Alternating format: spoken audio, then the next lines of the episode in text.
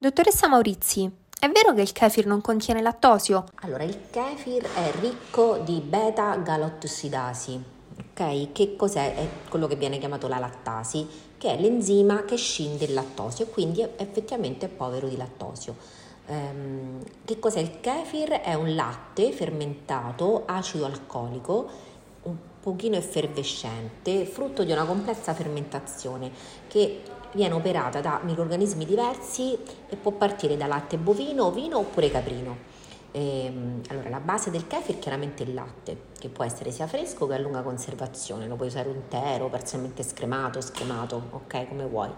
È, è ehm, un alimento molto nutriente ed è ricco di sia vitamina B9, quella che viene chiamata acido folico, la vitamina B12, mm, che puoi trovare anche come cobalamina, la vitamina B1, cioè la tiamina, ma anche il kefir è uno dei pochi alimenti che contiene vitamina K, anche se in piccole quantità.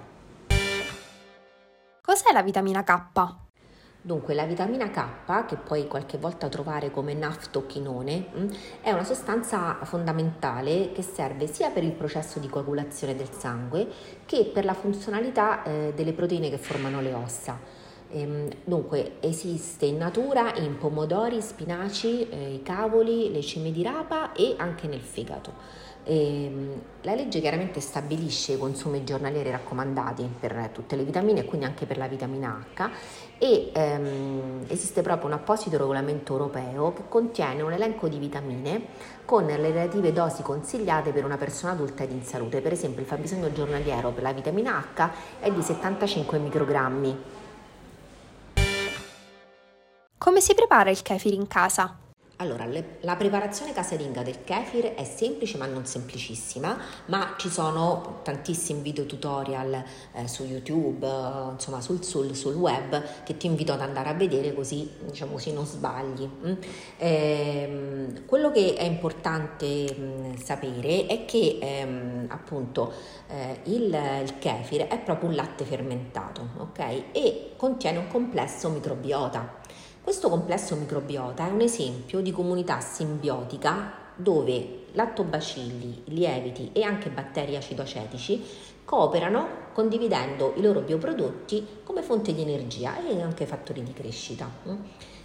Però che cosa succede? Che è un prodotto contenente dei batteri buoni, ma che può diventare substrato di crescita eh, per questi ultimi sicuramente, ma anche per microrganismi invece non buoni, cioè quindi pericolosi, ehm, in particolare nei primi stadi della fermentazione e subito dopo la preparazione. Quindi anche qui ci siamo ingolositi e con uno studio del mio laboratorio ho valutato lo sviluppo di lattobacilli, appunto lieviti e batteri acidocetici all'interno del kefir preparato in casa per valutare sia i modi che i tempi eh, per un consumo in, in sicurezza.